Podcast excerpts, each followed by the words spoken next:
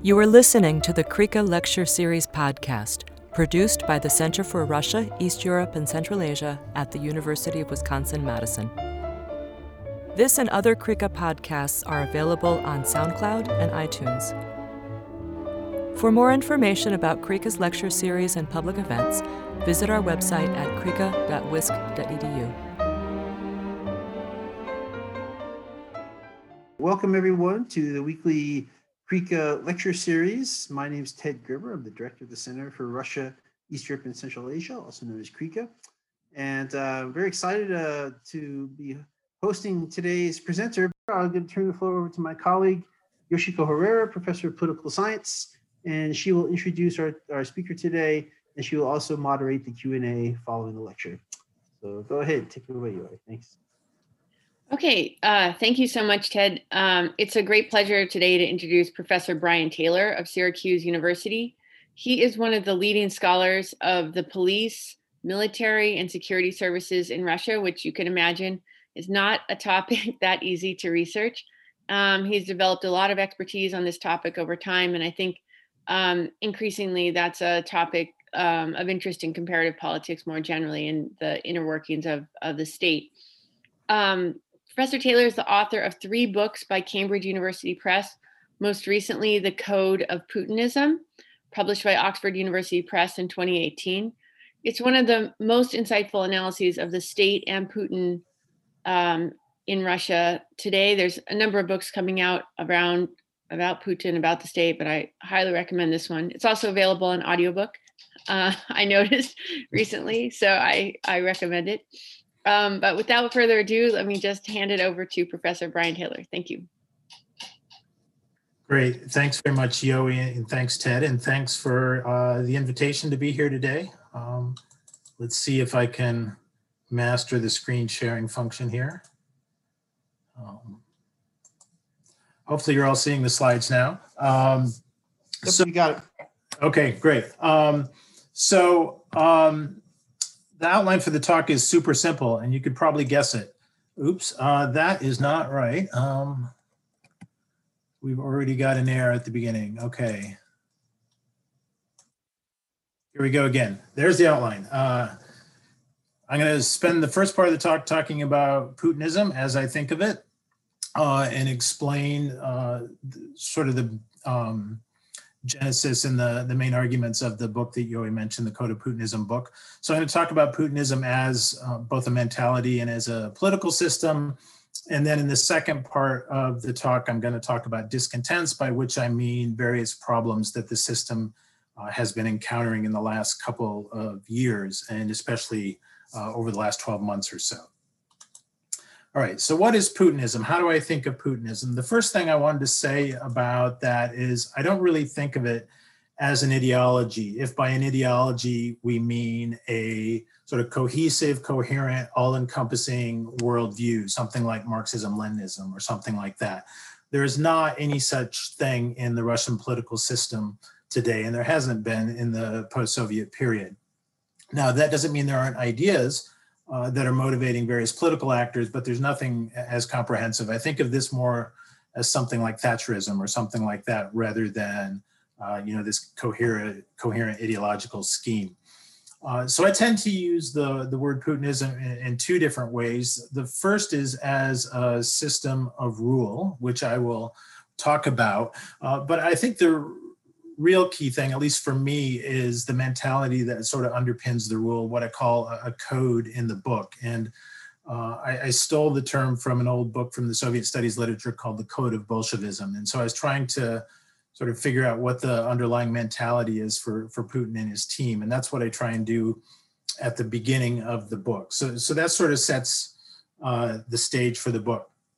So the basic question for the book uh, is what is Putin up to? Uh, try to explain what Putin is doing. So if you're a, a student, whether a PhD student or an MA student or even an undergrad and you're working on a thesis, that's a terrible research question, right? You, you can't really get away with asking a big, broad research question like that that's sort of amorphous and hard to pin down. But I guess it's uh, one of the privileges of tenure that you can uh, write books like this and it was sort of designed for not just an academic audience, but a, a bit broader audience. That's, I guess, why there's an audio book. And uh, I should note that I did not definitely read uh, the audio book. So you will hear an actor if for some reason you want you want to hear that version. I've actually never had the the stomach to, to listen to how it sounds being read aloud. Um, but so I basically wrote this book, What is Putin Up to on a Dare? Uh, a colleague was saying, you know, is there a book about Putinism that's kind of like Merle Fainsod, How Russia is Ruled was for Stalinism? And so I told her, well, there's this book that does this and this book that does that, but there's not really anything quite like that. And she said, well, you should write that book. And I said, well, I guess that's a challenge and I guess I'll try and accept it. And I had some things I wanted to say when uh, trying to explain what I thought about Putin and how he operated in his political system. So uh, this is the book that came out of it. Uh, and sort of the key to the, the analysis is what I call the mentality of Team Putin.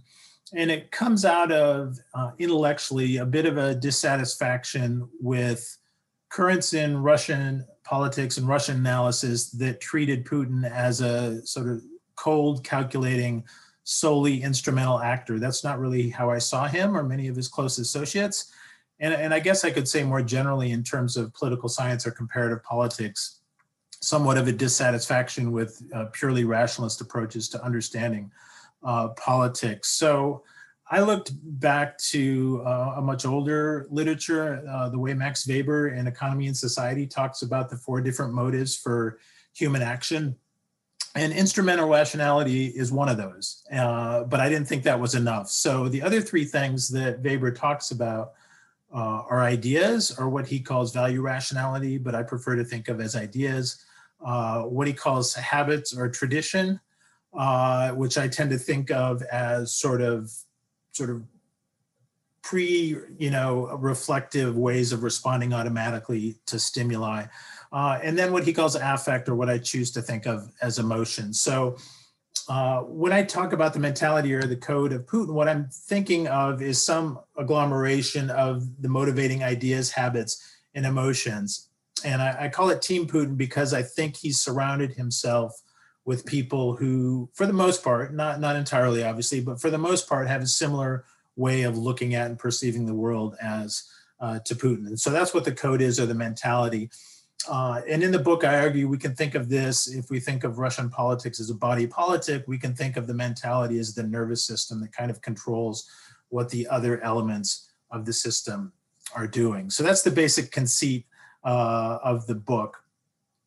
And I come up with like 10, 12 things that I think are the core things. I'm not going to go through and talk about all these. Um, I'll, just sort of put them out there so you can look at them. So statism, including great power statism, anti-Westernism, or even more specifically, anti-Americanism, and conservatism or anti or illiberalism I see as the sort of core ideas, and, and statism being the most important of those. Uh, in terms of habits, I think of control, order, unity, loyalty, and hypermasculinity. Uh, and then in terms of emotions, emotions related to respect or disrespect and humiliation, uh, relatedly issues about resentment, and finally, uh, feelings of vulnerability or fear. Now, uh, because this is sort of loosely Weberian, one could argue that the lines between these things are not necessarily that hard and fast, and I'm, I'm happy to uh, accept that interpretation. So I don't necessarily see these as discrete categories uh, that don't bleed into each other. I think they're in some sense interrelated. So the conservatism is related to an emphasis on control and order, for example. So that's basically how I think of the code. And in the rest of the book, I try and uh, deploy it to analyze the system. Uh, so, so, what are we talking about when we talk about Putinism as a system of rule? I'm interested in both the formal and informal political system, which is a, a fairly common way of thinking about comparative politics in lots of countries, especially uh, countries in Eurasia. Uh, so in terms of the formal system, Russia has a political system not unlike those in many other parts of the world, an electoral authoritarian system or a hybrid regime that has these uh, public facing features of democracy, but they also uh, are really authoritarian in that the political system is rigged in such a way that the elections are not really free and fair and there's not a, a level playing field for those opponents of the of the ruling authorities. So the uh, initial sort of post-Soviet Russian constitution that came into being in 1993 under President Boris Yeltsin was even at the time identified as what people called a super presidentialist political system. It gave a lot of power to the president. Uh, but it did also have in various places in the Constitution what we might consider checks and balances. So there's a, a, legislature that's elected independently of the president and has some ways of restraining the president. There's an independent Supreme Court and an independent judicial system as a whole that can offer judgments that can go against presidential wishes.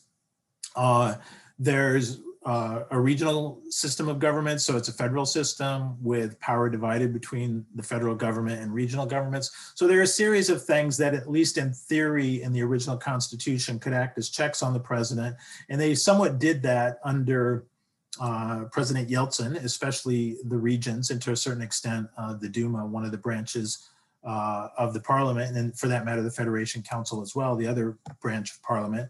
So there were these restraints. But one of the things that happened under Putin was that each time he sort of faced a political decision, he set about undermining uh, those potentially restraining influences. So fairly early on, he did some things to weaken the regions. Uh, he also uh, made efforts to, to weaken the powers of the courts to constrain uh, him in some ways, although that was less an important part of his early period in office. And then he also did things in the sort of non-institutional realm, such as, or non-formal institutional realm, such as the media, uh, political parties, and that sort of stuff to bring it under control. So that's why I call the system under Putin hyper-presidentialism as a formal uh, system. Uh, but just as important in Russia are what people refer to as networks or clans. Uh, we could think of them as groupings, uh, interests, whatever. Uh, but much of the action in Russian politics is not about what happens at the formal institutional level, but about these competing groups of political and economic elites who form uh, alliances and networks to try and advance the interests of members of the group. And these networks extend down to lower levels of the political system. Uh, so on the informal side, we have these clan networks that are also important. Uh, Gleb Pavlovsky, who is what Russians call a political technologist and was an advisor to Putin for the first uh, 11 years of Putin's rule, uh, said in one of his books about the, the Russian system that Putin is both president and boss. And I, I think that's a really good way of thinking about it. So he's president of the formal political system, but simultaneously, he's the boss of the informal system. So it's his job as arbiter between different competing groups uh, to keep everyone in check, to keep everything in balance, to make sure his position is not threatened, and to make sure that the interests of the main clans are more or less uh, respected, or if necessary, a, a, clan can be kind of pushed away from power and things reorganized uh, a bit. And over time, I think what we saw from his first term as president starting in 2000 moving later until closer to today, uh, the clans have become less and less of a restraint on Putin, and his position has become kind of more elevated. So uh, he's not just first among equals, but he's kind of in a more czar-like position now, where uh, he can overrule any sort of lower level actor and impose his will if necessary. Although uh, there are reasons why he wouldn't necessarily do that all the time. Uh, and so the rest of the book, after the discussion of the formal institutions and the informal institutions looks at the effect of Putinism as a system of rule and as a mentality on the economy, on governance in the state, and on foreign policy. All right, so, so that's a, a relatively brief intro to Putinism uh, as a code and as a system. So I want to spend the rest of the time now talking about discontents. So we all have seen the memes about you know 2020 uh, what our plans were and how's it going and that kind of thing and putin had some of those same problems uh, last year so uh, he started the year by announcing a major constitutional reform uh, it also was the 75th anniversary of the victory in the Great Patriotic War, what we refer to as World War II. So we had this sequence of events that were planned for the first part of the year to bring into effect the new constitution and also celebrate this this major anniversary which is a key sort of ideological mobilizing point for the population uh, all those plans went on hold with the pandemic and uh, Putin for several months now, almost a year now, has been reduced to, you know, sitting on Zoom calls like all the rest of us and like all of you are are doing now, listening to some dude drone on, right? So uh, that was the first kind of disappointment, although he eventually did get the Constitution through, which I'll talk about in a second. Uh, second thing, starting in August, there was a major political development in the neighboring country, Belarus. And Belarus, uh, along with Ukraine, is probably one of the most important post Soviet states from the point of view of Moscow. Uh, and it's very important for uh, military reasons, political reasons, economic reasons, cultural reasons that it be seen as being part of the Russian orbit. Uh, and this uh, big series of street demonstrations, which to a certain extent continue now, although on a much smaller scale, uh, threatened the hold on power of Alexander Lukashenko, the Belarusian president who's been in charge even longer than Putin. He's been in charge since 1994. So this was a major challenge, obviously, to the to Belarus, but it also mattered for Russia. And uh, the Russian government and Putin himself had no interest in popular street protests leading to the departure from power uh, of Lukashenko without any guarantee of what might replace him. Uh, the, the Russian political uh, elite is very allergic to what they call color revolutions, which they often see as being inspired uh, by the United States and other foreign actors. Uh, so the, the, the guy in the lower left probably needs no introduction to this audience, but there's Alexei Navalny, the opposition political figure. Uh, in 2020, uh, as we all now know, if we watched the, the online videos about this, there was an assassination attempt against Navalny using Novichok, an illegal chemical weapon. Uh, there's little doubt in my mind, and I'm happy to talk about this if people want, that uh, the Russian government was behind this assassination attempt and that Putin would have had to have authorized it.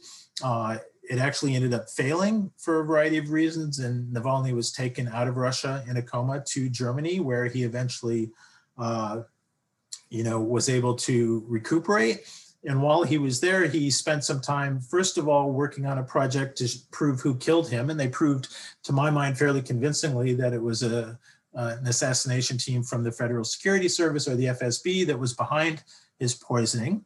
Uh, and then a second video, even more sensational, on so-called Putin's Palace, which is pictured uh, in the inset there. Uh, this massive construction in southern Russia on the Black Sea that uh, apparently was intended for Putin's use, although not directly owned uh, by Putin for obvious reasons.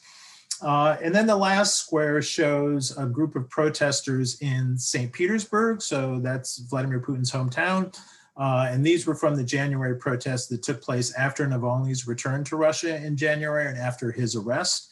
Uh, there were two weekends of fairly large protests. Uh, they were especially noticeable because of the spread of the protests. So the size of the crowd in Moscow was not massive by Moscow standards, about 40,000, but there was also a similarly large crowd in St. Petersburg, which we hadn't seen in quite some time, uh, and also protests in nearly 200 other cities and towns. So that was definitely something new from those protests, and that has led to uh, uh, more of a crackdown on the opposition and Navalny being sentenced to several years uh, in prison. Uh, so all in all, from Putin's point of view, I would say not a particularly auspicious year, but he did what, have one key success, and that's the constitutional change that was enacted in the first part of the year. It eventually you know, passed through the Duma and the Federation Council and the regional governments in March. And then there was a popular plebiscite uh, at the beginning of July, which was actually not constitutionally required, but was designed to legitimate uh, the process. Uh, so the Russian political system, as I already kind of uh, implied, depends on both the president and the boss controlling the formal political system and the informal political system. Uh, and my thinking on this is somewhat inspired by the work of Henry Hale. Uh, for those of you familiar with his work, he has a book called Patronal Presidentialism, which is one of the very best books, I think, written about post Soviet Eurasian politics. Uh, and the notion is that because inform, informal groupings matter so much in Eurasian politics, uh, that the one thing that the institutions do is it gives you sort of a focal point for power, and the president is that in presidentialist systems.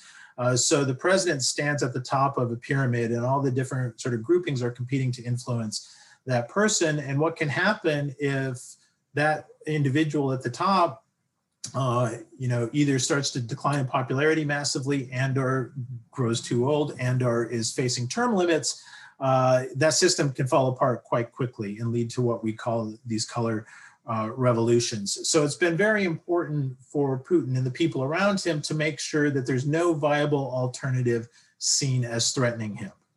Okay, uh, part of his popularity, I would say a decent chunk of his popularity, in fact, hinges upon the fact that when average Russians look around and think about who might be there to replace Putin, there's no sort of obvious answer to that question, and that's deliberate. And it's part of the media messaging that takes place through state television and so on. Uh, now, what happened in 2018 after Putin was elected to his fourth term as president uh, was that the, the way the constitutional provision used to, to work in Russia is that presidents were uh, limited to two consecutive terms. So he did two terms sat four years out as prime minister, and then came back into serving uh, two more terms. So in theory, in 2024, he was going to have to step down. So this was what uh, Moscow and Russia's chattering classes would refer to as the 2024 problem. Putin, who's now 68, right, would be 72 by 2024. If he had to step down according to the Constitution, that meant he already was a lame duck starting in June 2018 after he got reelected. Uh, and what this means in terms of the way Hale thinks about it, and I agree with him about this, is that the different groupings trying to control their political power and their economic wealth would start looking around thinking, okay, who's going to replace Putin? And maybe start to hedge their bets, or maybe even start to think that they might be the actor who can rise to the top position. So, all of this turmoil about the 2024 problem could intensify and destabilize the system as you got closer to 2024. So, at least one of the goals of the constitutional reform was to end all this speculation about what comes after Putin by removing the limit on him standing for election in 2024, which they did. So Putin can now, uh, according to the Constitution at least, run for reelection in 2024 and also uh, in 2030. This what was called nullification. Uh, so, right, they zeroed out his previous terms, basically. Uh, and the idea is this stabilizes the elite and makes sure this conflict doesn't take place and spiral out of control. And if you go back and if you look at the speeches uh, that were made by Putin to the Duma, by his supporters, it was always couched in terms of you know, we're still only three, 30 years after the Soviet collapse. Our institutions have not yet fully developed. We still face lots of challenges. We also face lots of challenges with very aggressive enemies. And so we need to solidify the system and unify it uh, around Putin. And so that was the sort of rationale. Uh, which was a very different rationale from things Putin had said earlier in his presidency, uh, he was asked in 2005, so that was at the beginning of his second term as president, whether he was planning to amend the Constitution so he could stay on as president after 2008. And he said, No, I'm not going to amend the Constitution to keep myself in power. Uh, any country that changes the rules of the Constitution just to privilege one person, nothing will remain of that country in the long run. Uh, and in some ways, I think that 2005 Putin was right that uh, what you really want to build build with a political system is not one that depends all on one person staying in power forever, but one which can institutionally transfer power from one leader to the next without too much uh, turmoil. Now, obviously, he's totally undermined that way of thinking about Russian politics with with what he has done, not only uh, by coming back to power in 2012, but also making it possible for him uh, to stay on subsequently. But at least in terms of his goals, he achieve this major goal in 2020. All right, now let's talk about uh, discontents. First one is COVID. Uh, COVID during the first part of 2020 up till uh, about June, when much of Russia was in lockdown from March until June, uh, had a big effect on Putin's popularity ratings. They, they dipped down to their lowest level uh, ever. Um, now, eventually those numbers recovered because of the referendum and because they ended lockdown uh, and they're not quite as low as they they used to be. We'll talk about those in a second. Uh, so why is this a discontent? Um, first of all i should note the major achievement uh, of the sputnik 5 uh, vaccination, which uh, you know they've rolled out, they're using in Russia, they're they're making available abroad. some people see this as a big sort of soft power coup. Uh, but if we look at the whole picture with respect to COVID, and I think the graph kind of reflects that. Uh, it says something about the Russian state where you have pockets of excellence that are allowed to flourish and develop here uh, in the medical science field. Uh, but we also see uh, I think a failure of implementation of any kind of meaningful restrictions, uh, any any kind of even meaningful vaccination program yet that would reduce the number of excess deaths that Russia is facing. So if we look just at deaths, the, the official COVID information center in Russia says the number is 93,000, but that number uh, is not real. Even the state statistical agency has said the number of COVID fatalities is at least 131,000 that's where COVID was directly implicated in another 69,000 cases in which COVID was present. Uh, so if we use that metric, which is the one used in the United States, that's 200,000 deaths. Uh, and the number of excess deaths Russia has experienced in the last year is nearly 400,000. Uh, according to The Economist, that would put Russia second in the world per capita in terms of excess deaths. So uh, to my mind, uh, a not very good response to the pandemic internally in terms of keeping it from spreading uh, and causing lots of unhappiness and, and uh, you know suffering inside Russia. The other piece of this is uh, the striking notion that only 30% of Russians are saying they're willing to get vaccinated. 62% uh, say they are not willing to get vaccinated. Uh, and so far, only 3% of Russian citizens are fully vaccinated, meaning having had their two shots. Uh, it's also notable that Putin uh, has not gotten vaccinated himself. He keeps putting it off. At least he hasn't said publicly he has. In fact, they've said publicly that he hasn't, and he's not going to do it until the end of the summer. Uh, and he's never seen publicly uh, with a mask on. Uh, and he has said when he gets vaccinated, he will not do so in public. So I think from a public health perspective, uh, it's not particularly responsible behavior. Now, on the other hand, is this a discontent at the popular level? Uh, it doesn't really seem so, which is kind of curious, and we can talk about why that might be the case. But if we look at opinion polling on whether people think the government response to COVID has been okay, yeah, they say, yeah, the government response uh, has been okay. Uh, so discontent number two, and this one is one that is felt much more acutely by the Russian population, and this clearly shows up in uh, polling, and I think it shows up in the protests that we saw, uh, you know, a few months ago. Uh, the economy has not been doing well really for uh, the last decade nearly. Um, so you can see from the graph on the left what's happened to annual GDP growth. And if we look at the numbers from 2014 to 2020 comprehensively, the average annual growth rate over that seven year period is about 0.35%. So definitely stagnation levels every year, but one of those years they were below uh, the international growth average. So for uh, uh, you know emerging market developing economy country, which Russia is to some extent, uh, it's falling further behind rather than catching up, which it would hope to do.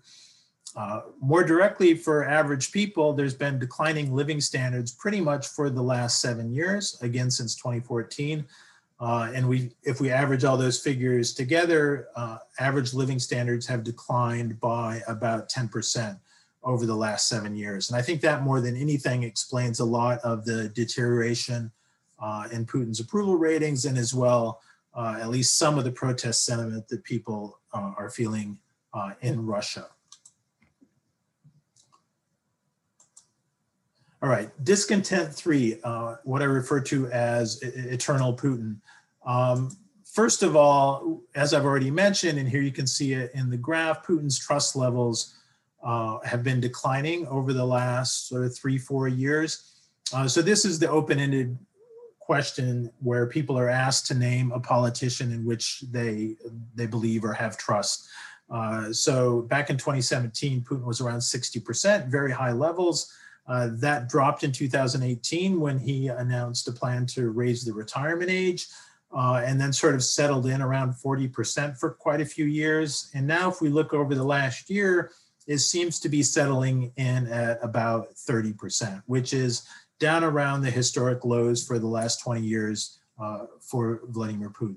Um, so there's no one close to overtaking him in the polls. Second is the Prime Minister uh, Mishustin, who's like around 15%. Uh, but still, it's a worrying trend, I think, from the point of view of the regime. Um, now, the referendum that took place, or the plebiscite that took place on the Constitution, and it, it passed quite strongly over the summer, but I think subsequent polling has shown that the Russian population is actually pretty split on whether they want Vladimir Putin to stay uh, around in power. And it's worth noting that the constitutional uh, amendments that were enacted were not just about zeroing out his term limits, there were more than 200 amendments, and a lot of those were designed to appeal to average voters, whether it was you know, conservative values or whether it was indexing pensions to the inflation rate, all of those things were put in the Constitution, which I think help explain the vote in favor of it and not just the, the provision on uh, nullification of his term limits.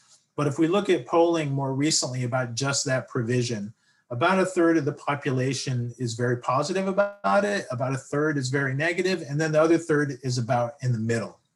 Uh, so not overwhelming support uh, for this provision in the Constitution. And then if you look at the, the final graph in the lower left corner, uh, would you like to see Vladimir Putin as president of Russia after his current term expires? Uh, this is uh, from January. Again, we see the population pretty split, almost 50% in favor of him staying on, but uh, over 40% opposed to him staying on.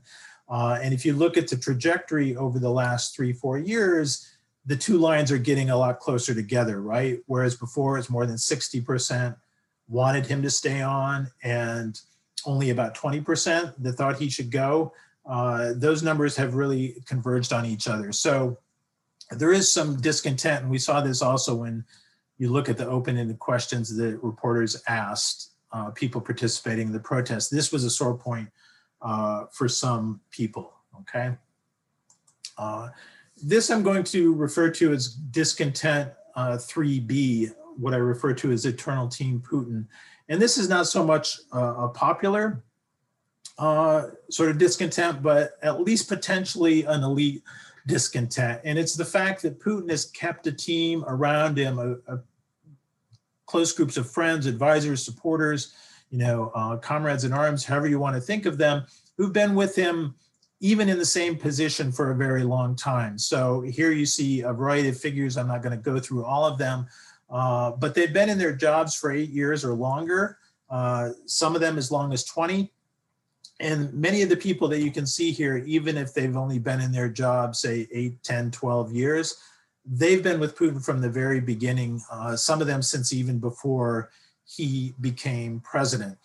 Uh, and so there's you know a bit of stagnation not only in the economy but also in terms of the leadership of the country and we don't have really uh, great direct evidence of this. At least I haven't seen it. I'd be interested to hear if anyone knows about it. But uh, you know, my impression is that people who are lower level, sort of second and third tier down in these structures, may be getting a, a bit nervous and a bit annoyed that it's the same people monopolizing power now for you know 10, 15, 20 years. We saw this in the late Soviet period when uh, the long 20 years of Brezhnev uh, and then Andropov and Chernenko led to this sort of pent up demand for change among the second and third tier of members of the Communist Party. And I suspect there's a bit of that going on in some of these structures uh, today, both government structures and then the parts of the state economy like Gazprom uh, and Rosneft. So this is something maybe to watch for going forward. There are other people who would like, you know, a, a chance to, to take over at the top. Uh, and the final discontent I want to talk about is a bit more general, but it has to do with the changing nature of Russian society. Uh, so even going back to literature on the Soviet period and the Soviet Union, we know that by the 1960s, Russia became a majority uh, urban country. Uh, pretty much 99% of the population was literate by that point. Uh, higher education was spreading. You know, everyone was pretty much finishing secondary education. Uh, so Russia today is a, a, society in which, you know, um, 75 uh, you know, 80% of the people live in decent sized towns and cities um, where everyone is literate, where higher education is very widespread. Uh, and so countries like that are often more politically open than Russia, which has a fairly closed uh, political system. You know, I'm speaking obliquely here, but for those, uh, you know, political scientists in the room, it's what we think of as, as modernization theory, the notion that there's some connection between countries uh, getting wealthy and modernizing and developing and open politics. Now, obviously, this is not uh, an automatic uh, you know fact of it's not a law of politics but there's a tendency at least in that way and russia is relatively wealthy for a, a, quite authoritarian country and relatively sort of quote unquote modern in that sense. In the photo we see in the bottom left is uh, a group of soccer fans in moscow for the world cup in 2018 and one of the things i think you know as a russianist that was really striking reading the international media reporting on the World Cup was a lot of first-time visitors to Russia were surprised to find, you know, all the cool bars and cafes and restaurants and stores in all the cities where the World Cup took place, not even just Moscow and St. Petersburg. And so, uh, you know, the world became aware then uh, that Russia is actually a, a, quite rich and developed and even, you know, hip and trendy country in many, in many important ways. Yet this political system is in some ways uh, much less, you know, modern if we can use that term, than the society. Um, so I wanted to just make a couple points about the graphs here. The first one, uh, would you like to see Vladimir Putin as president of Russia? So this is the same question in the same group of data that we saw before, but it breaks it out by age. Uh, and what is striking about this, of course, is that people over 40 are those who tend to want to see Putin continue in power, and people under 40, uh, the majority of them do not want to see Putin continue in power, and especially strongly held sentiment uh, among those 18 to 24. Uh, and one of the things that uh, those of us who study Russian politics have been looking for for a while and expecting to see and not really seeing was some kind of generation gap uh, developing where the younger population was sort of thirsting for change, whereas the older population that was really sort of settled and content and, and, not as upset with how the political system operated. And for a very long time, there wasn't really that great of evidence for that. I don't think uh, Professor Gruber may have uh, a different perspective as a sociologist, but my sense was people weren't finding that in the research. But it started to show up more and more in the last couple of years in public opinion polling, especially. And I think to a certain extent, it can be explained by trends in media consumption uh, and what we see is in the last couple of years, and this is strikingly true for young people, more and more people are getting their news from online sources and social media, and fewer people are getting their news primarily from state television. And for a long time, uh, Putin and the Kremlin figured if they controlled state television, the political system was more or less stable and they could allow a free internet where people could blow off steam. Uh, and clearly, they have decided in the last year or two that that was maybe a mistake, and they're starting to impose more and more restrictions on the internet. You may have heard how last week they experimented with throttling Twitter, trying to slow it down, and there are threats that they might uh, ban Twitter in Russia entirely starting next month, which would put them in illustrious country with China, North Korea, Turkmenistan, and one other country I don't remember. But there are very few countries in the world that actually have uh, such a ban in place. But uh, this sort of renewed interest in throttling the internet has to do clearly with the Navalny phenomenon, uh, who became famous most of all as a blogger and anti-corruption crusader in his famous uh, videos about elite corruption.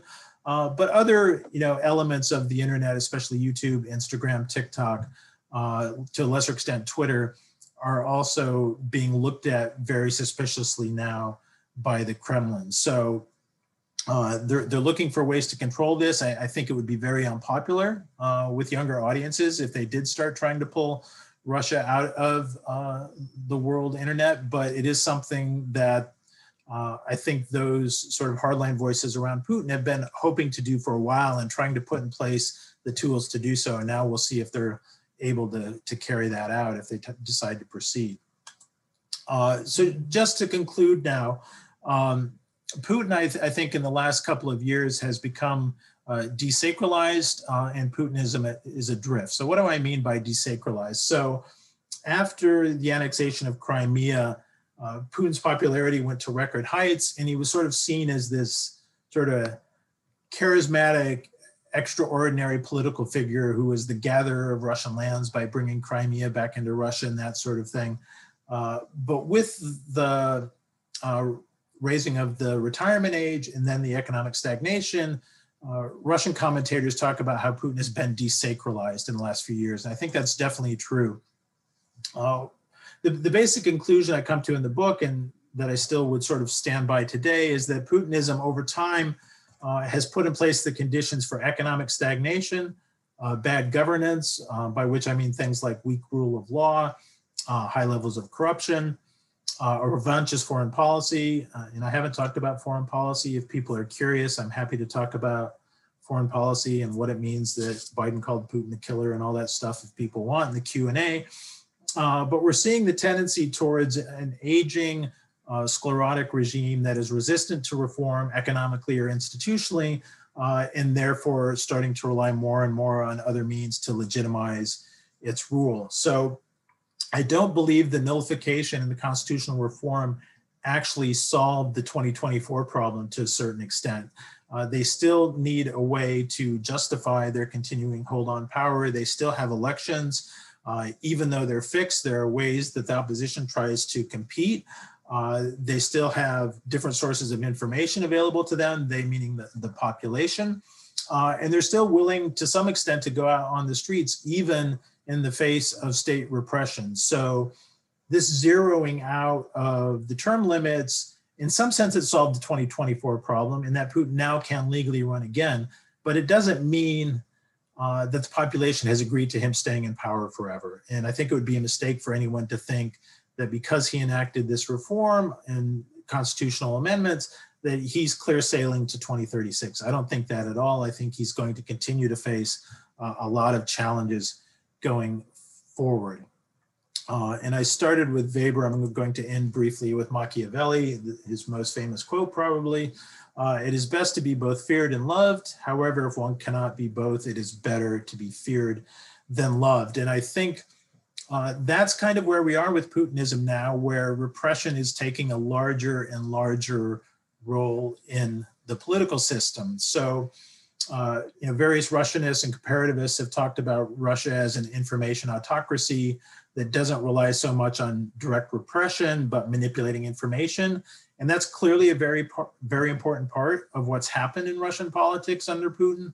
Uh, but the repression has always been there, mainly soft, um, but ways of eliminating political opposition and making sure there are no alternatives uh, to Putin. And that repression seems to be coming uh, more and more serious now uh, with the attempt to assassinate one of his leading political opponents, for example, uh, you know, with the crackdown on the protests being more stringent than previous ones with longer prison terms for people uh, and so on. So with that, uh, I will close my remarks and look forward to answering your questions. Okay, great. Thank you so much, uh, Brian. That was fantastic. Um, okay, so our norms are that the floor is open. I'll just, I'll monitor the chat in case anybody um, ends up posting in, in the chat. Um, I'm just looking to see if there's any hands up. So you can use the raise hand function on Zoom if you want to raise your hand. Well, maybe I'll start uh, while people are um, just uh, kind of formulating, mm-hmm. um, which is okay. I think one of the big questions that people have, like, I think one big question, which you did touch on, is how long is Putin going to be around? And what is the latest round of protests, the jailing in Navalny, et cetera, mean for him, which I think you did touch on in the talk. But what I wanted to ask you is, what do you think the code per se, the code of Putin, how does that, what does that tell us about the ways in which the regime is likely to react? I mean, one question I have, and maybe others have, is why is Navalny in prison rather than why, why haven't they killed him already, for example? I mean, we know they tried uh, and they botched it. But what what does the code tell us about how they're going to treat Navalny, or are they just unsure? Like, what what does the code tell us about the way that the regime is going to react to the latest rounds of protests? Sure. Um, so I guess I would say several things. First of all, I, I think it's important to see, at least this is how I understand Putin. Putin has this notion that the biggest problem that Russia faces is state weakness, both sort of internally and externally. Uh, and Russia has to be a great power internationally, and it has to be strong internally. And those two things are kind of linked together, right? Uh, and they're also linked together in that the external threats are seen as linked to the internal threats. Uh, so someone like Navalny is not simply a Russian patriot who is trying to bring about a better Russia. He is in fact an enemy and to a certain extent a traitor, right? Who is working together with the West. And, and I'm fairly convinced, you know, I can't prove this, right? One of the things about the code is I'm expecting to persuade people that I understand what's going on right between Putin's ears. Uh, and so, you know, it, it's based on sort of reading what he says and what the people around him say and talking to experts in Russia. Uh, but I don't have magic tools to sort of get inside there. But my sense of him and the people around him, people like Patrushev, who's head of the Security Council, they really believe and have be- believed for quite a long time, since at least 2003, 2004, that the West is out to get them and will make common cause with internal actors to try and undermine and weaken Russia from within. Uh, so I think once Navalny became more of a challenge and perceived as more of a challenge, uh, before they thought they could contain him through other means, right? Uh, and they didn't really quite wake up to how dangerous his corruption investigations were becoming in, in, until quite late. And I think after they sort of introduced the constitutional reform, uh, they were sending a signal that we're in a new political order now, or where this kind of opposition activity will not be allowed, uh, because we have to unify the country in the face of, of these threats that we face.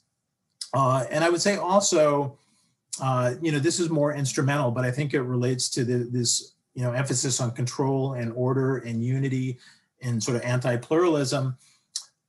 Navalny had pioneered this thing, which I didn't talk about, called smart voting, uh, which is basically strategic voting, where they encourage people to vote for anyone but the United Russia candidate at all levels of elections, right? So for federal elections, for the Duma, uh, for for regional elections to regional parliaments, and even local uh, sort of municipal elections, to always go for the candidate who has the best chance of winning, who's not associated with United Russia. Uh, and they showed some success in that in elections in 2018 and 2019. And I think as they were moving forward towards the Duma elections that take place this September, they were starting to worry that this would weaken their control over the Duma uh, and also might lead to what happened in 2011, 2012, when some of the systemic opposition parties, right, opposition parties that are more or less loyal to the Kremlin might start to drift away from Kremlin control. So uh, the reason Navalny's not dead is because they botched it, but they clearly tried to kill him, and they tried to kill him more than once.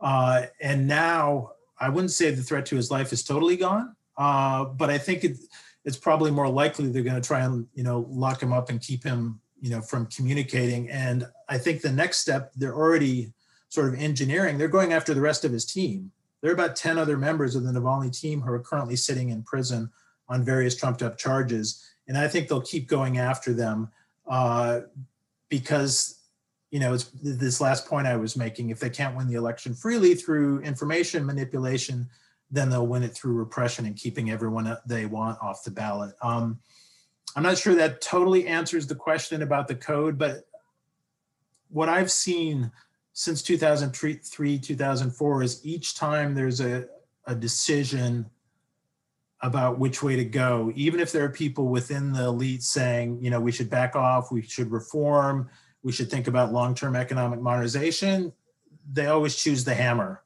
right? And I, I, think that's part of the way Putin and the people around him, many of whom have this KGB sort of force structure background, sort of see domestic politics. Yeah, thanks. That's very interesting.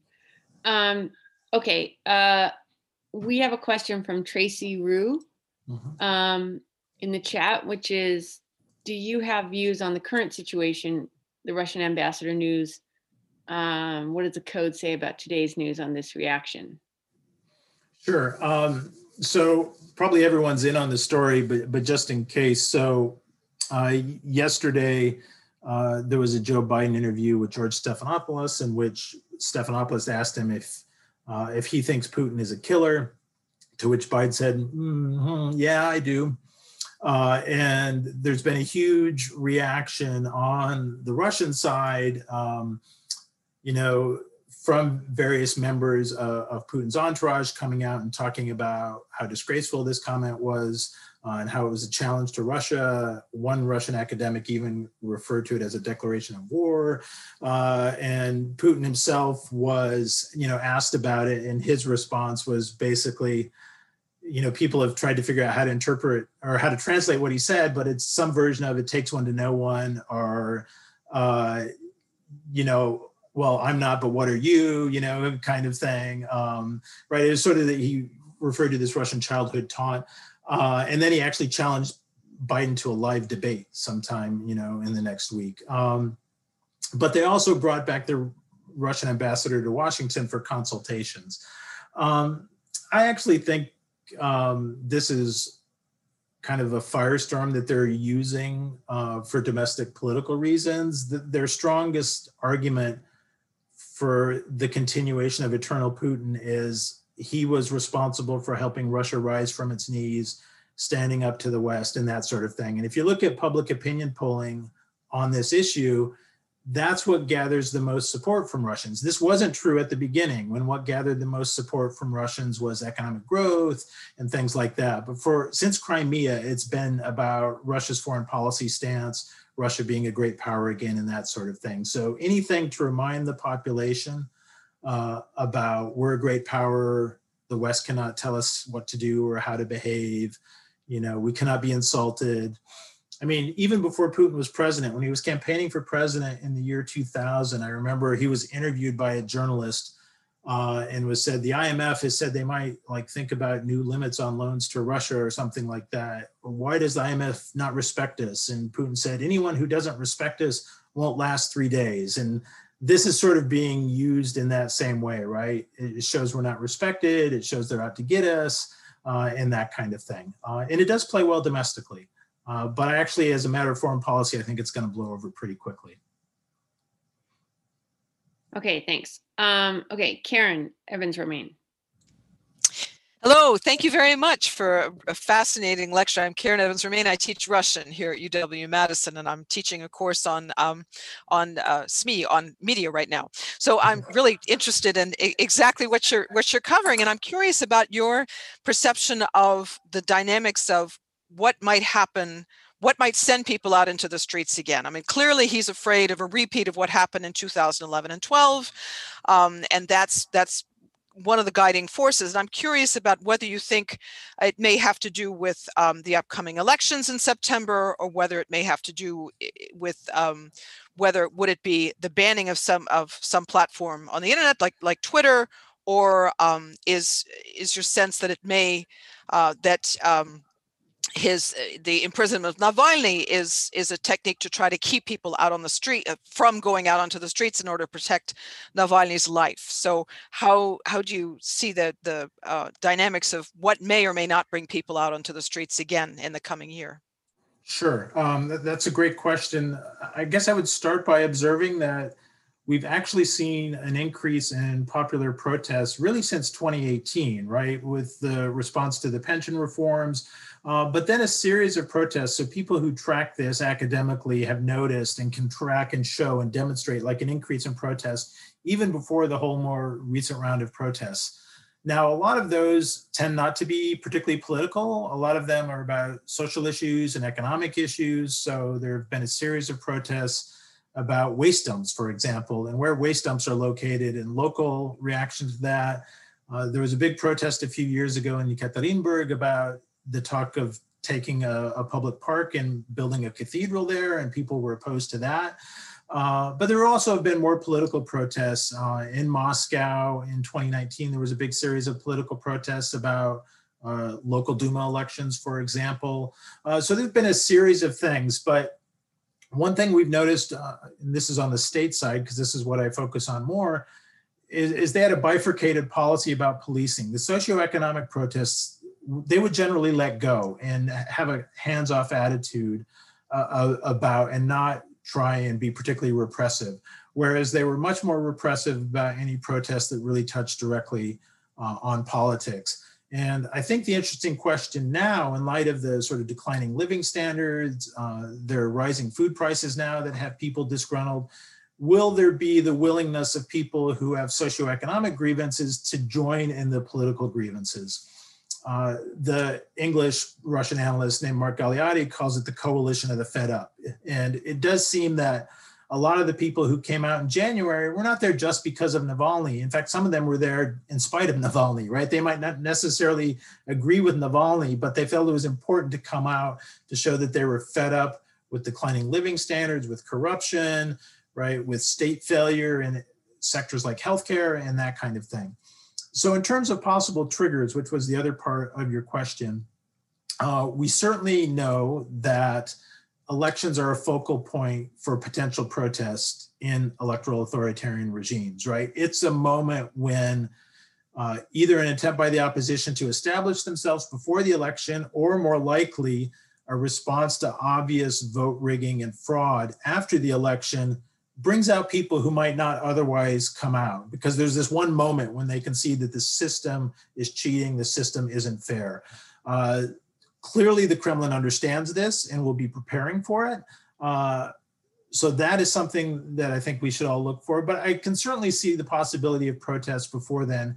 You know, as the weather changes, depending on what's happening with things like food prices, and a lot of these things, they can be local flare-ups right? Like we saw last year in Khabarovsk, where the removal of the governor brought the biggest protests we'd seen in Khabarovsk. Some people say ever. 60,000 people came out when uh, the Kremlin removed a, a popular local governor. So there are a variety of things that can do it. And, you know, I think the opposition always hopes, well, one of these is going to be the spark that's sort of going to catch. Um, I don't really think we're in that kind of revolutionary situation, uh, partially because I think the state has a pretty good handle on how to to police and manage the opposition. Uh, but I do see a sort of ratcheting up of the pressure, um, you know, over the next year as we move towards the elections this September. Thank you. Yep. Okay, thanks. Um, next, I want to call on Pete Erickson from Political Science. Hey, sir, thanks for that talk. Very interesting. I, I wanted to ask maybe more of a almost explicitly foreign policy question. Um, I, am in the Army. Uh, my next assignment is probably going to be in Europe with the 2nd Cavalry Regiment. They do a lot of, for the past few years, they've been doing a lot of short deployments to Poland, to the Czech Republic, kind of on this uh, deterring Russia, deterring kind of just a little bit more action. I guess my question would be in my my understanding the last four or five years, there have been several spots around the world, but particularly in the Middle East and then also in Europe. I'm just curious who's winning the relative advantage game, and and, and sort of are our are our efforts as America as Americans with NATO are they having any deterrent impact as far as you can tell, or is it still kind of you know waiting to be seen? Uh, I'm just looking for some help to interpret the last three to four years in those two particular spots in particular. Sure. Um, so that, that's a, a, good question and a hard one to answer. So I was thinking of it in terms of who's winning. Um, you know, I guess I would say in Europe, um, despite all of the problems in the United States and in West Europe, um, and I'm talking about domestic politics here more than foreign policy, I guess I still think that quote unquote the, the, the West is winning. Um, why do I say that? Um, you know, the, the reinforcement message has been sent about Poland and the Baltics. Uh, I'm not one of those people, and it's easy for me to say this not being in the military, but I'm not one of these people who lie awake at night worrying about a Russian probe into Estonia or Latvia, for example. I think Russian military and security elites draw a clear division between those states that are part of NATO and those that are not. Um, so I, I, don't expect a challenge of that sort. I think the challenging, you know, scenarios in Europe are more about Ukraine and Belarus um, at the moment.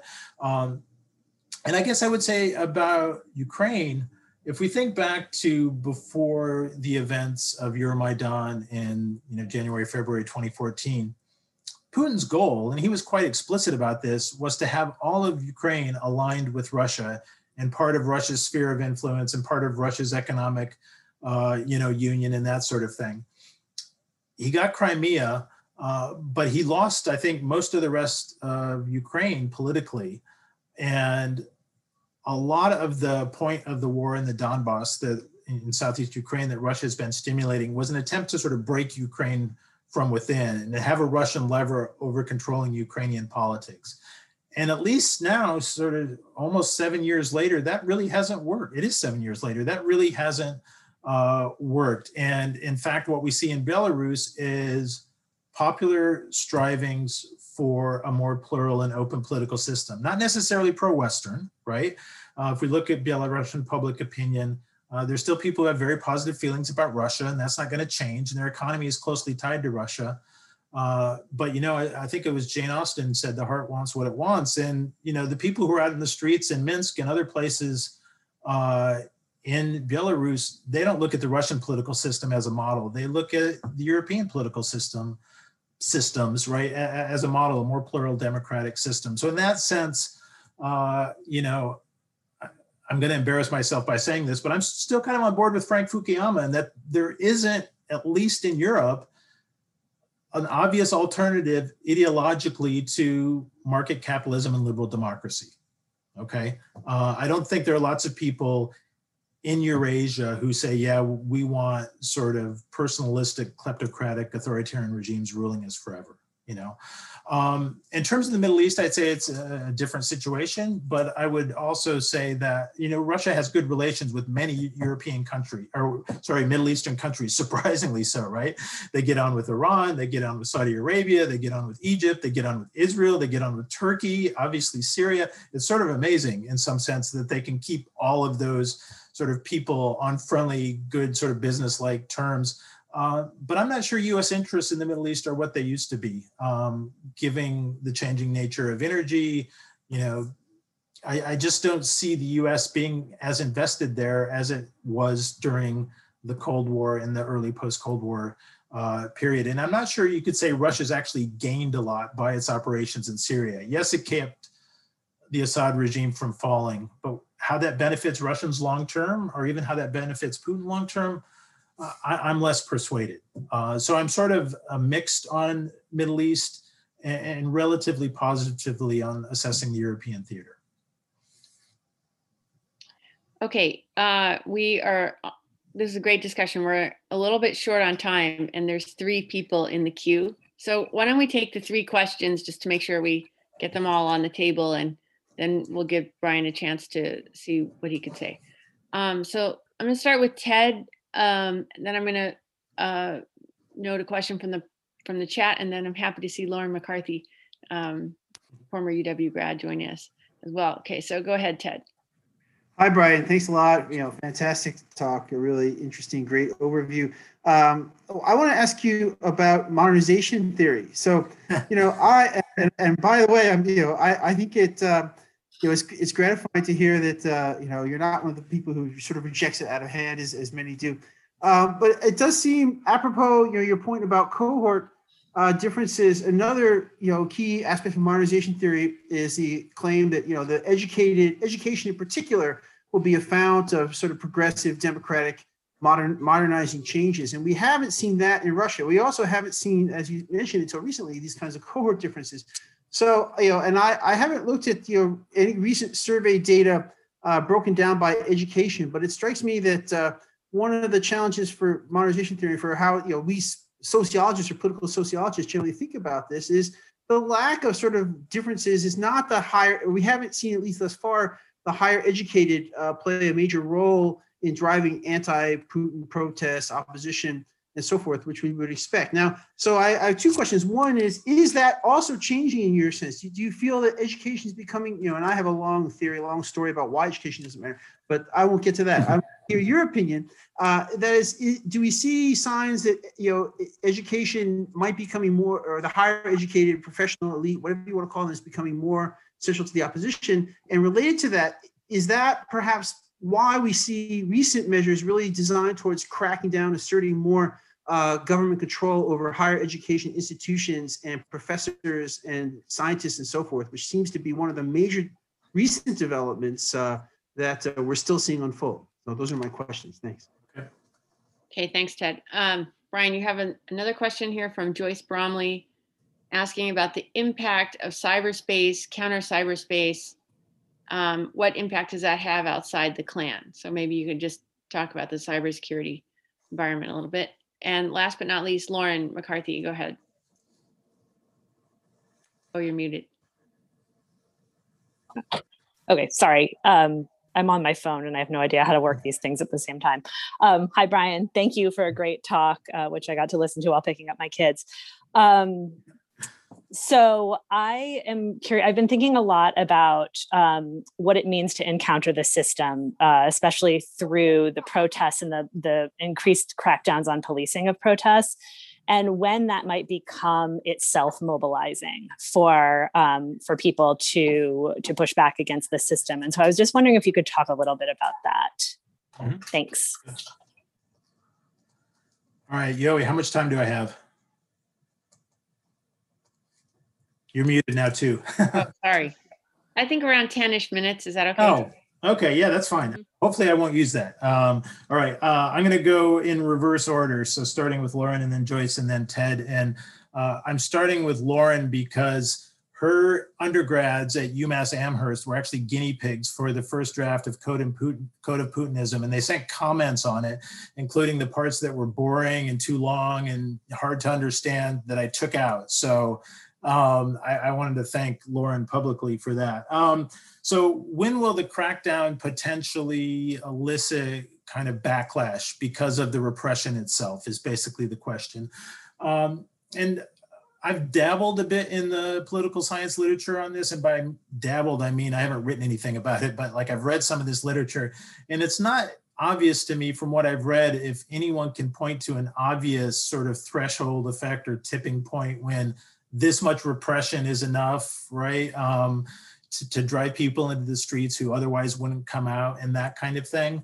Um, but we certainly have seen that effect, right? We saw it in Ukraine in 2013, 2014. I think if, you know, Yanukovych had just um, let people like blow off steam for a few weeks, they all would have gone home, right? Uh, and instead they sent in Berkut and started beating people up. And Yoi is not sure, but uh, that, that was my read of things, right? Uh, you know, they sent in Berkut and they started beating people, and then more people came out in the streets, not about the EU thing, but about, you know, how Berkut was behaving. Um, and sort of the same thing in Belarus in August, right? You know, people came out about the elections, uh, and then the riot police there were so vicious in response to the protesters that more people came out, right? Uh, you know, these videos went around of people's bruises on social media, and the protests grew. So this effect does seem to work in that kind of socio-political cultural space. Now, will, will it work in, in Russia at any point? Um, my sense of sort of Russian security and law enforcement agencies is that they kind of intuitively understand this. And when they can, they use uh, what and Way and um, Steve Levitsky would call low intensity coercion. They don't use high intensity coercion. So they arrest people before the protests even start that they expect to be ringleaders. They use these methods of policing that actually were developed in the West to kind of kettle people and keep them from congregating in the same space. And eventually it kind of fuses out, right?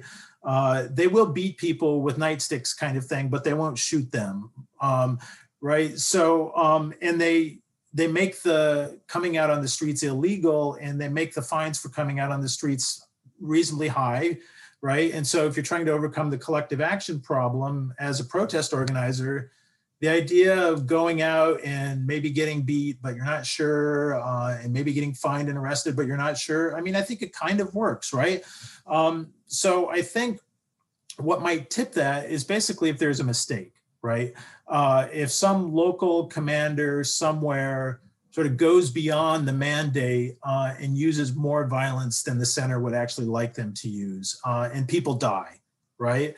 Uh, you know, and if you're in a situation in which some babushkas have got killed for some reason or another, uh, then I think um, that might bring more people out as a backlash thing. Um, if I had to guess, I, I, would say that you know that probably won't happen. Uh, but you know, Dan Treisman has a recent piece about a lot of times autocrats fall because they make stupid mistakes, and you know, this would be a mistake, it'd be an own goal, but it could happen. It, it happens a lot with authoritarian regimes. So uh, that's my answer to Lauren. Uh, to Joyce, the cyber thing. Um, it's clearly a domain where Russia feels like it can compete equally with the United States, which is not true of some other domains, right? Not in the economic domain, uh, and even not really in the military domain, although they can in their neighborhood, obviously, but they don't have the kind of global scope for their military that the United States does. Uh, but they're quite good at, at cyber. Um, they're quite aggressive, right? Uh, as we saw in 2016, I think that surprised people, not only that they would steal uh, Democratic National Committee documents, which they would try and do anyway, but they'd actually release them strategically to try and influence the election, right? That that was that was pretty new. Um, and so I think they're going to continue to be aggressive operators there. Uh, and I think the US has equal or even perhaps better capabilities. Uh, but because this is a new domain, it's very kind of risky for both sides, right? No one knows quite where the thresholds were. It's like the early days of the nuclear competition where no one had sort of quite figured out exactly where the, the limits and where the tripping points were. Uh, and I worry that something will happen where, you know, attacks in cyberspace cyberspace escalate to physical effects by attacks on electric grids or that kind of thing. And then will people respond militarily to that kind of thing once it's moved, you know, out of just the cyber domain into the material realm? That's, I think, a real concern. Um, some people have suggested we need to talk to the Russians about this and figure out where the limits are. Uh, so the trick is to do that without actually just allowing the Russians to use the conversations to figure out what we're capable of, which they would be trying to do, right? And we would be trying to do in reverse. So it's a tricky issue. Um, finally, in response to Ted, uh, Ted, excuse me, modernization theory and uh, especially the education issue. Um, so I'm going to, you know, confess that I don't know uh, the breakdown of the of the polling data by education that well. I'll take your word for it that we don't really see uh, much of an effect there, um, at least so far. Uh, and I'm going to posit that one of the reasons this might be true is because Russia's a modern country in a kind of odd way, in several ways. Uh, first of all, its path to modernization was through you know Stalinist industrialization and Soviet central control, uh, which means things like property rights protections, uh, rule of law systems are maybe not as developed as they might be if economic modernization took place through some other means. Uh, I think it's also noteworthy that the Russian economy uh, doesn't rely that much on small and medium sized enterprises if we compare them to other sort of upper middle income countries. it's very kind of state centric, uh, a, a, lot of dependence obviously on natural resources. So then a different kind of political economy argument comes into effect uh, about the resource curse and about how the state's ability to control resource rents, sort of put them around to reward people who are loyal to the regime, not only in the security agencies, but in other parts uh, of the society, I think sort of comes into effect. Uh, so even though Russia is a fairly wealthy and quote unquote modern country compared to many countries, uh, it also uh, in some ways is, you know, like a country like Saudi Arabia, not as extreme, obviously, but you know, in some ways it has those dynamics. So I think that matters. Uh, and there's been some interesting work in the last sort of 10, 15 years in the Eurasian space about how the Russian middle class is not like our sort of canonical Barrington Moore notion of a private entrepreneurial sort of middle class. Uh, and this is work uh, most recently by Byron, Rosen, uh, Bryn Rosenfeld, but also work by Cameron Ross and by Kelly McMann uh, that suggests that you know middle class people who are dependent on the state are less likely to be Democrats and liberals uh, than those people who are sort of entrepreneurial, sort of private sector, and that kind of thing. Uh, and there are a lot of middle class people in Russia who are dependent on the state, either directly or on indirectly. So if you go to IKEA, you know the people shopping there are not just sort of private sector lawyers or accountants. They're you know people who work for the fsb or the procuracy or whatever right? Or or they work for gazprom or rosneft or something. So it's a different kind of dynamic that i think weakens uh, the modernization sort of theory effect. Um, how that connects to education uh, I'm not 100% sure, but I, I, do take your point that the state has become much more aggressive about policing, you know, you know loosely uh, said, higher education and even um, secondary education, right? Sending out warnings to teachers uh, not to let their kids go out to protests. Uh, I heard a story from a friend they were trying to find their kid who was like a junior high kid one day after school and he'd been bused to some pro-putin rally and they didn't even know about it right? Um, so they're using the educational system to try and mold you know the next generation of putin loyalists and more importantly prevent you know the next generation of putin oppositionists from you know becoming too sort of emboldened. So uh, for that reason, you know, modernization theory might not have as much traction as some of us might expect or hope uh, in the Russian context. Great. Well, thank you so much, Brian, for a great talk and great discussion afterwards. Um, I think this is the end of our time. So I just want to thank uh, CREECA for organizing and um, yeah, thank everybody for participating.